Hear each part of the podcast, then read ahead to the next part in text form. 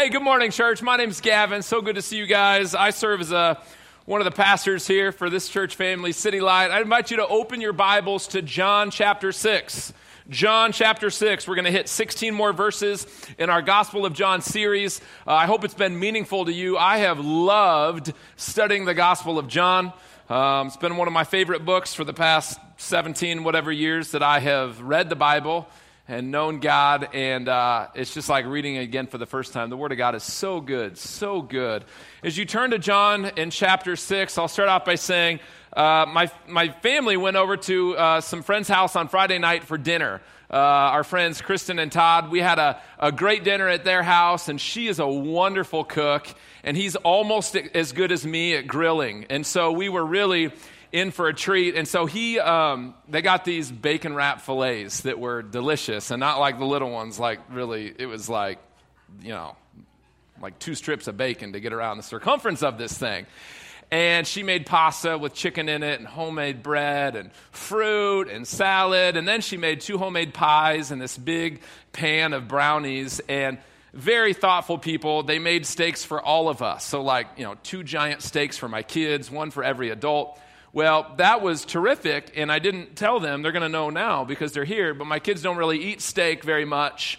Um, but I didn't tell them that because I put my kids' steak on my plate. And then my oldest son, Grady, he'll eat a little bit, so I cut him a few bites. And then I've got like 36 ounces of filet mignon in my plate and I smashed every bite of it. You better believe I pounded it. And then all the carbs, and then all the sugar, and the evening kind of commenced on the, on the couches with some dessert, and we're talking, and my eyelids are getting heavy. All of the blood in my body is right here trying to digest a thousand pounds of meat in my belly. And I thought to myself in that moment, I will not have to eat for another week. Have you been there? Have you ever been so full you thought, I don't, I mean, this could probably sustain me for the rest of my life. I will not eat again. But here's the punchline I wake up the next morning, guess what? I'm hungry again. I thought I was so full yesterday, but I ate so much honey bunches of oats with the little almonds. That's the best one with the almonds because it crunches. And I ate, I think my belly was stretched out and then it wanted more food. And, and, and that's just the way it works. No matter how full you get, you will always be hungry again. Now, listen, I say that because that's the exact setting of our text today. It's exactly what's going on. Remember, last week, Joe preached a sermon about the feeding of the 5,000. So, Jesus takes a little boy's Lunchable, he multiplies it into a mighty feast for 5,000 men and who knows how many women and children. So much food that there are baskets full of leftovers to go into the refrigerator and the little Ziploc things. And they had a feast. Now, the scene is this it's the next morning.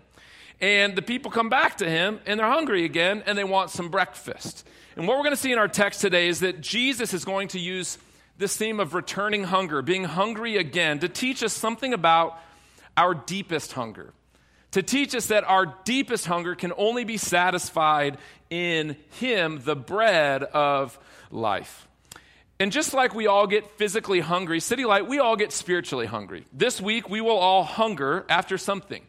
We all want to know. We have a spiritual hunger. Am I valuable? Am I wanted? Do I belong to something? Am I connected with something greater than myself, something greater than this world? We have a spiritual hunger. And there's bread of this world um, that we will try to consume, that will try to fill us up, that will only leave us hungry again. And so, from Facebook likes to job promotion, sexuality and success, drinking too much, working too much, shopping too much, finally having a spouse, finally getting kids, finally getting the spouse out of the house, finally getting the kids off to college, whatever it is, the, the proverbial breads of life will always leave us hungry the next day. But in John 6, Jesus is going to tell us that He is the bread of life, that He is the one source, the one satisfaction in this life that won't leave us hungry the next morning that will actually stick to the ribs, that will keep us filled in this life and in the life to come. And so here's what I want to do. Um, as we go through this famous section on the bread of life this morning, I, I want to go through a very familiar text with very fresh and alert eyes. I want to ask you, as we study this, ask yourself the question honestly, am I trying to fill my life and find satisfaction in life with the junk food of this world?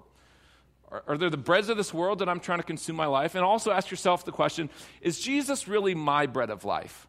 Right? I mean, we're going to read that he is the bread of life, but I want you to ask the question is he really my bread of life? Is he my sustaining, life giving satisfaction in this life? And so we've got 16 verses this morning. We're going to be in 25 uh, to 40.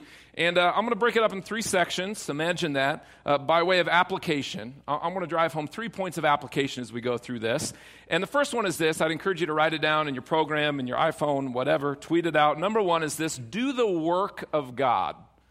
You might go, what is that? It'll make sense in a minute. But the first application, I want us to do the work of God. Here we go. Uh, look with me at verse 25. It says, When they found him on the other side of the sea, they said to him, Rabbi, when did you come here? Jesus answered them, Truly, truly, I say to you, you are seeking me not because you saw signs, but because you ate your fill of the loaves. So here it is. They find Jesus. It's the next morning. They've woken up. They look for Jesus. He's not there. He's just gone across the lake. And so they get in their boats. They paddle to find him. And they have not had breakfast. And so they are what the Bible calls hangry. That's the Greek word. It's angry and, and hungry. All this, I'm just kidding. Uh, but they are. They're hangry. And, uh, they want breakfast and I get hangry. Do you get hangry? I get hangry in the morning. The worst moment for me is when I have not met with Jesus, no quiet time. I get my cereal out, I go to get the milk, and my wife has not purchased milk.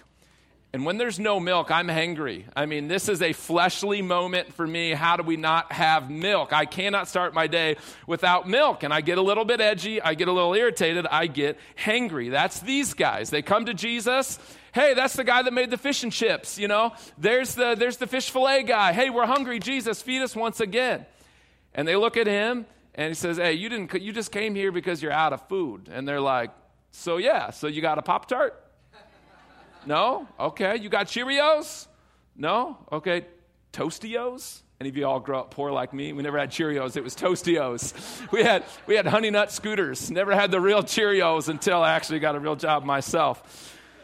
Nothing. Jesus got nothing. Now, watch how Jesus uses this hangry moment, this moment of physical need, to teach them a gospel truth. Here's what he says in verse 27 He says, Do not work for the food that perishes but for the food that endures to eternal life, which the Son of Man will give to you. For on him God the Father has set his seal. Now, watch what Jesus is doing here. He's using their physical hunger to start to show them that they're actually hungry for something more, something more satisfying. He's saying, You guys are getting all stalkerish and, and tracking me down and going to great lengths just to get a Pop Tart, but I'm telling you, don't go to such great lengths for things that aren't going to stick to your ribs. There's something more satisfying that you're really after, and I am the one who came here to give it to you. I came to bring you a kind of bread that won't just get you through to tomorrow morning, but will sustain your life and on into eternity. And so they ask him, Yeah, we want this bread. How do we get it? What's the work of God that we can get this super bread that will really stick to the ribs? And so watch what they say. Verse 28 they said to him, What must we do to be doing the works of God? Verse 29 Jesus answered them, This is the work of God, that you believe in him whom he has sent. Boom! Hashtag gospel bomb. Did you hear that?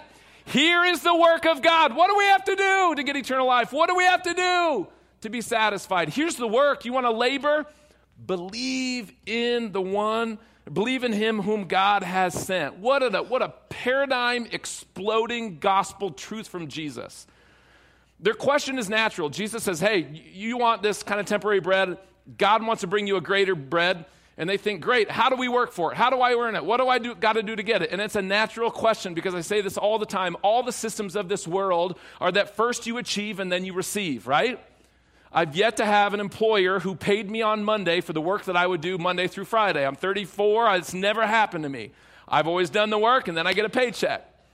Uh, I never once got an A on the first day of class. Here's your A, here's your diploma. I'm sure you'll do great. We'll see at the end of the semester. No! You study, you do your work. That's the way it works. And this, is, it's good. We should work and we should study and we should labor. You're right? You don't work, you don't eat. That's what the Bible says. We labor for food. But then Jesus comes with this gospel bomb that blows the paradigm out of the water of every other system of this world, which says, I have come to do all the work for you. I've done all the achieving. The only thing that's left for you to do is believe and receive. What a paradigm shaping truth. Someone tweet that out. Jesus does the achieving, we do the receiving. Jesus does the achieving, we do the believing. He does all the work, so there's no work left to do, but yes, there is work. It's to believe in Him whom He sent. That was the whole point of the loaves and fishes miracle, by the way. Yes, our Lord is compassionate. Yes, He will meet our needs, but this whole thing, don't you see it? It's a, it's a parable of the gospel. Picture the scene. Here's thousands of people on a hillside. They didn't pay attention to the clock. They didn't pack a lunch, and they have nothing, and now they have a need. And what does Jesus do for them? He does for them what they could never do for themselves. He comes in and does what they could never accomplish on their own. He feeds them and provides for them. There was nothing they could do to work for their food. There was nothing they could do to deserve their food. Nothing. Jesus gives it to him as a gift. And now he's saying, see, all of that was but a parable of the living bread, which is me. What do you do to earn the love of God, the bread of life that will give you life in this life and in the life to come? This is the work of God that you believe in Jesus. And so, City Light, lean forward. I need to ask you are you believing Jesus? Are you doing the work of God? Are you actively believing in and on the person of Jesus? And let me, let me point out this is, this is application for both the non Christian and the Christian, okay? Some of you might be saying, aha, what a great gospel message. Just in case a non Christian is in the room, tell them that they have to believe in Jesus to get eternal life. That's true. How are we saved? We are saved by believing. We hear the Word of God, we believe the Word of God, we pass from death to life. We need to believe for the first time that Jesus is the sinless Son of God who came to take away our sins, that He lived, died, and rose again for our salvation. We believe Him and we cross from death to life. Right? First John, this is the testimony. God has given us eternal life, and this life is in His Son. He who has the Son has life. He who does not have the Son of God does not have life. So we believe to become a Christian. But listen, we believe in Jesus to grow and mature as Christians as well. We don't just believe to get on the team and then focus on all behavior. No, we believe and we keep on believing. It's an active thing, it's work. We need to do the work to believe Jesus, to believe His word, to believe what He says, to actually ingest that and believe that and live that out. Let, let me give you an example. How does believing Jesus, believing His gospel, change us? Well, I've heard some of you guys are proud, and it must stink for you because um, that's a sin. Raise your hand if you're a proud person. Okay, the people with their hands in the air, those are the humble people, okay? Uh, the people with their hands down, those are the real proud people. I tricked you. Did you see that? You know why? Because we're all proud. So, no pressure. Welcome to the team. I'm the captain of the proud team. The whole thing was that, you know, I'm the most proud person in the room. So, now listen, the Bible ethic says we aren't to be, God opposes the proud but gives grace to the humble, right? We are to be humble people. So, how do we grow in humility? Say, well, quit being so proud. Quit being so. No, no, no. We grow by believing. We believe Jesus. How does believing Jesus and his gospel make us humble? Well, listen, you, you got to believe, okay if I am really so sinful and wicked that God Himself had to become a human just to save me from my sins, it makes it really hard for me to turn my nose up at you and look down at, at you in judgment, doesn't it? How can you be proud when you know you had to be saved by God Himself? And so we believe Jesus and we believe His gospel, and it, it changes us, it humbles us. Now, now, conversely, other side of the coin, how many of you actually struggle with confidence? You're an insecure person, it's really tough to be. Now, I tricked you again because if your hand's up, you had enough confidence to put it up. Those of you with the hands down, you're the really insecure ones. I got you. You should have learned the first time. Here's how I know that we all struggle with insecurity. It's such a funny game we play. We're so proud and yet so insecure at the same time. Okay, well, the gospel says we need to have confidence in Christ. God did not give us a spirit of timidity and fear, but of love and right? So how do we get there? Do we just say, well, quit being insecure and keep your chin up, buddy? No, no, no. It's believing. It's believing. How does believing Jesus and his gospel give us confidence? Well, you can say, if you really believe that God loves you so much that he was willing to put on flesh and come down to save you, how can that not fill you with a feeling of exception and redemption and love and acceptance. Do you see?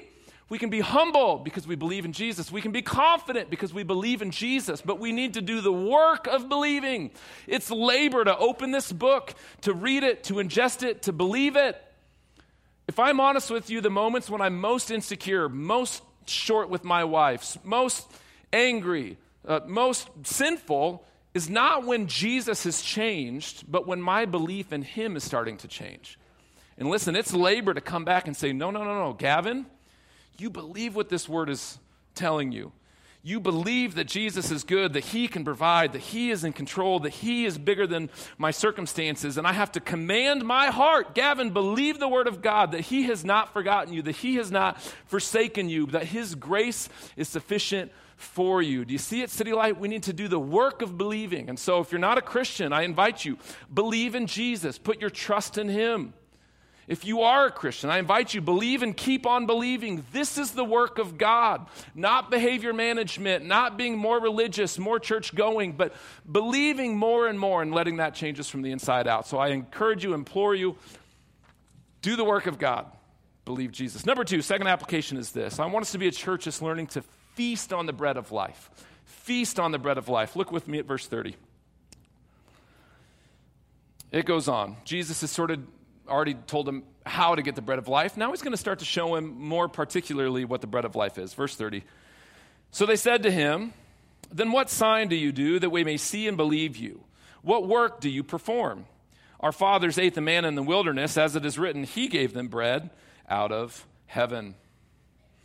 So Jesus' Jewish audience is essentially saying, okay, we're supposed to believe and you whom he sent, well, who are you? Give us a sign, you know. Our fathers, we're the chosen people, our, our patriarchs, our ancestors, they had a sign from God. He gave them food, and it was called manna. Of course, they're referring to the Exodus. When God's people had been enslaved to Egypt, they had been, you know, ransomed and sent out of slavery.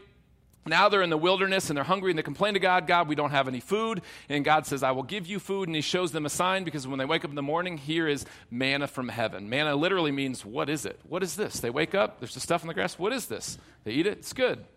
What's it called? What is it? Literally, manna. What is it? God gave us a sign. He gave us manna. And for 40 years, He gave us this sign that He was providing for us, that He was with us. And Jesus is actually going to redirect their attention back to Him. Watch what he says in verse 32. Jesus said to them, Truly, truly, I say to you, it was not Moses who gave you the bread from heaven, but my Father gives you true bread from heaven. He's saying, That was just the sign. I am the substance. For the bread of God is he who comes down from heaven and gives life to the world. He's saying, I have something better than manna. So they say, verse 34, Sir, give us this bread always. In other words, how do we get it? And then here comes the second gospel bomb. Here comes the second punchline of the text, verse 35. Jesus said to them, I am the bread of life. Whoever comes to me shall not hunger, and whoever believes in me shall never thirst. But I said to you that you have seen me and yet do not believe. Jesus says, I am the bread. I am the sustaining substance. I am the greater manna from heaven. From the very beginning, all signs have pointed to me, the one provider See, the manna sustained temporary life, but Jesus gives us eternal life. The manna sustained life for the Jewish people, but Jesus comes and gives life to the whole world. With the manna, God did give a good gift, but with Jesus, God gave us Himself. Did you know the best God, gift God could ever give us is Himself? It's pretty easy to, you know, I can get after these guys. It's like, how dense are you guys? You're standing before Jesus, give me a Pop Tart, you know, and you're just, you're missing the gospel point. He's the bread of life. But listen, we do it all the time. We come to Jesus for the things that we can get from Jesus, and we miss Jesus. There's a, there's a popular and prevalent and pernicious theology that has made its way into the church, and it can come into ours and it's called the prosperity gospel. Uh, Joe talked about it briefly last week. And the prosperity gospel essentially says, you know, come to Jesus and he will give you all the bread that you could ever want, that you could ever need. Come to Jesus, he's a bread factory. You know, come to Jesus, have faith in him, and, and you will never be sick, and no one in your family will be sick. Come to Jesus, and he will give you wealth and prosperity because God wants his children to prosper. Come to Jesus, and he will give you six pack abs and a four car garage and white teeth and a nice hairline, and you will never lose your job or struggle with wayward kids, and your taxes will never go up in Douglas County. and Jesus is coming. He's actually pushing back, back against that theology. He's saying, No, no, no, no. Don't you see? I am the gift. I am the blessing. I am the bread of life. City Light, we don't come to Jesus to get prosperity. We come to Jesus to get Jesus. We don't come to Jesus to get wealth. We come to Jesus to get Jesus. He is the greatest gift that we could ever have. And I know this is a redundant message from this pulpit, but I got to bring it every, every week because our hearts will wander. City Light, I want us to be a church that knows Jesus, that loves Jesus, that feasts on Jesus, that is honestly and earnestly satisfied in Jesus. He is the bread of life, He is our treasure. And So let me, let me say two things about this, because it's one thing to say that in a nebulous, ethereal kind of way. Jesus, Jesus, Jesus, you know. But he gives us this practical analogy of being the bread of life, because I think he's teaching us how to feast on him. There's something about this true belief, this true faith. Let me, let me share with you two things I think we learn from this. When he says, I am the bread of life, I think we learn, number one, that belief in Jesus is intimate. It's intimate. If you think about this, you know, well, later in verse 51, he says, I am the bread of life. You got to eat my flesh and drink my blood, right? Now, there's no cannibals in the room that I know of. If you are, I won't taste good. I eat lots of refined sugar and I'm addicted to caffeine. Chris eats all organic and works out. I'm just saying. There's donuts in the back. Love you. Bless you. You're welcome here, but control yourself. But Jesus isn't referring to cannibalism. That's what a lot of the early pagans thought. You know, as Christians, they're cannibals. No, no, no. He's describing something uh, spiritual and mystical. He's saying, just as you take a physical bread I, and consume it, spiritually, you must do the same thing with me. And that's the most, think about it, it sounds weird. That's one of the most intimate acts you'll do all week is eating. It's the most intimate interaction with anything. What do you do? You're taking something foreign to yourself, outside of yourself. You're putting it in your body and relying on it to sustain you and give you life right? It's not out there somewhere. Jesus is a good morality teacher. Jesus is a good religious figure. He's a, a good person from you know history to point my children to so they don't screw up and get booted out of school and get put in jail. No, no, no, no. He wants to be inside of you. This is the God, the King, creator of the universe, who says, I want to be inside of you and make you a new creation and change you from the inside out. That's why Paul said, I've been crucified with Christ. And what is no longer I who live, but what? Christ lives in me. And the life I now live, I live by faith in the Son of God who loved me and gave himself up for me. It's, it's Jesus Christ, a living person, living inside a living person. Belief in Jesus is intimate, it's Him inside of you. Second thing I think we learn is that true belief is active. It's not only intimate, it's active and it's daily. Right? He says, I am the bread of life. Now I have a loaf of bread here. There's a lot of things I could do with this bread. I could I can look at the bread. I can smell the bread. It doesn't smell that good, but I'll say it will just for the sermon illustration. Mmm, smells good. Fresh. No, it's not. I can take the bread, I can throw it at Chris. There you go, eat that, Marky. There's lots, I, I can believe rightly about this bread. This bread will give sustenance to my body, right? This bread will keep me living. I doctrinally believe right things about this bread. There's wheat and there is whatever, I don't know what's in bread, right? But none of that helps me. What do I have to do with the bread? I have to actually put it in my mouth, chew it, and swallow it. It's an active thing. I need to actually not only believe what that bread is, but apply it to my life. I need to lean in and ingest it. And what I'm saying is, belief in the bread of life, Jesus, is an active process. It's not I prayed a prayer when I was in the fourth grade. No, to find our sustenance in Him, we need to, we need to lean into Him. We need to actively believe Jesus. What that means is we need to evaluate his claims and actually believe his promises. That means if we're going to say, oh, you know, Jesus is king, well, no, he's not, unless he actually has rule and reign in your life.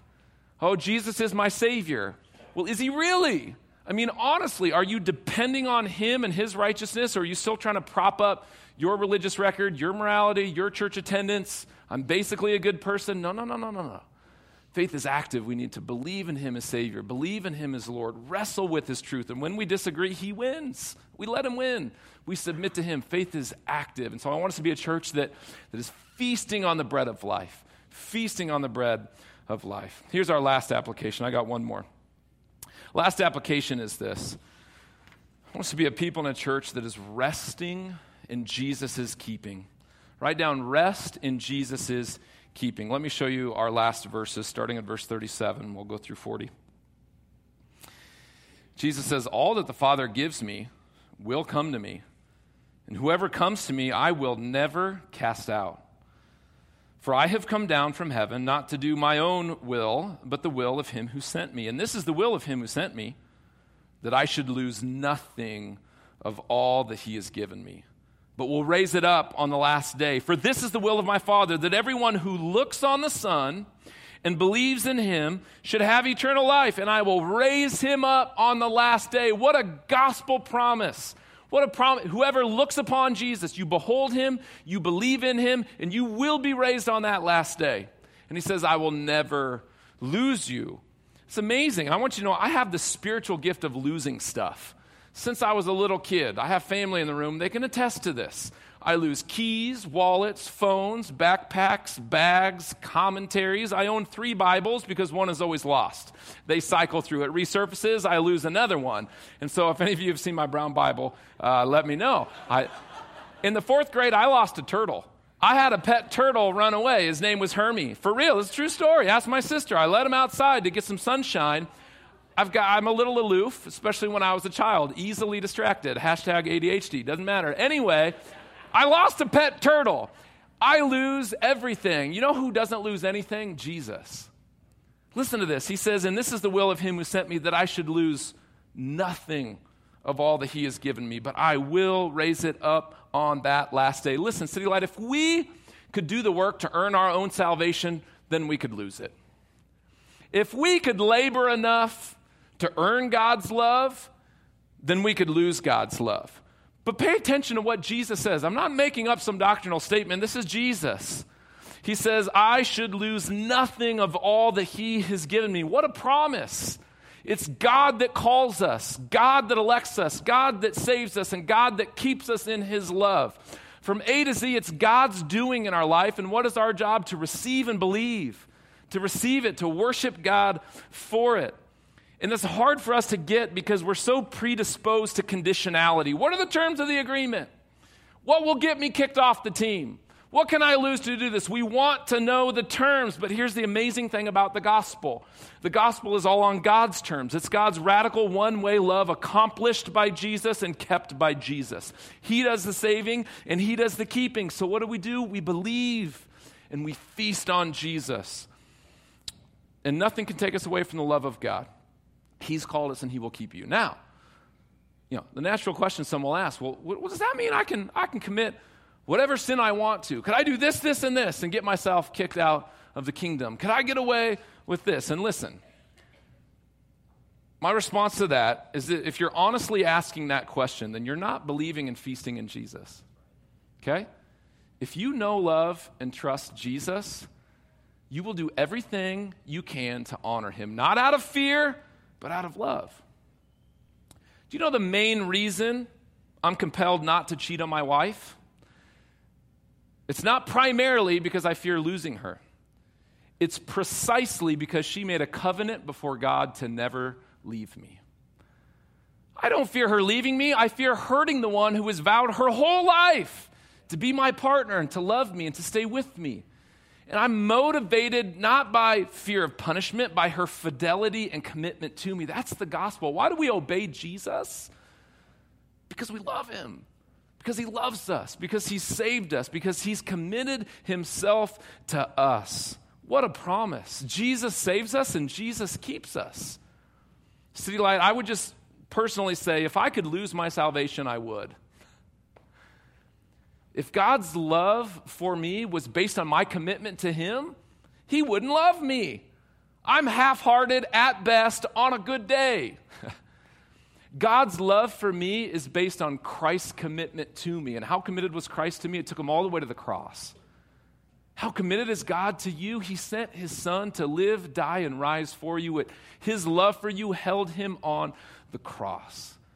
So, what is our response? We rejoice, we worship, we believe, we obey out of gratitude and love. But gospel behavior is motivated out of love, not out of fear. Jesus is the one who keeps us.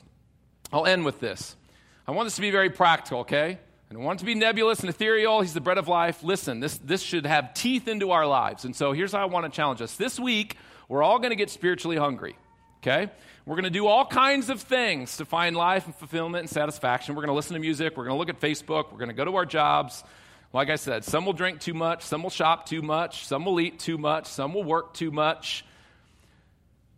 But I, I want to ask us this what would it actually look like if we very practically decided we are going to find our life in Jesus this week? We're going to open our Bibles and we're going to actively engage with His Word and we're going to command our souls. Souls, believe this, claim this, live in light of this. What if rather than looking for validation and affirmation from all of our peers and our parents and our kids and our employers and our employees, we said, No, I'm secure in Christ Jesus. I find my life and satisfaction in Him.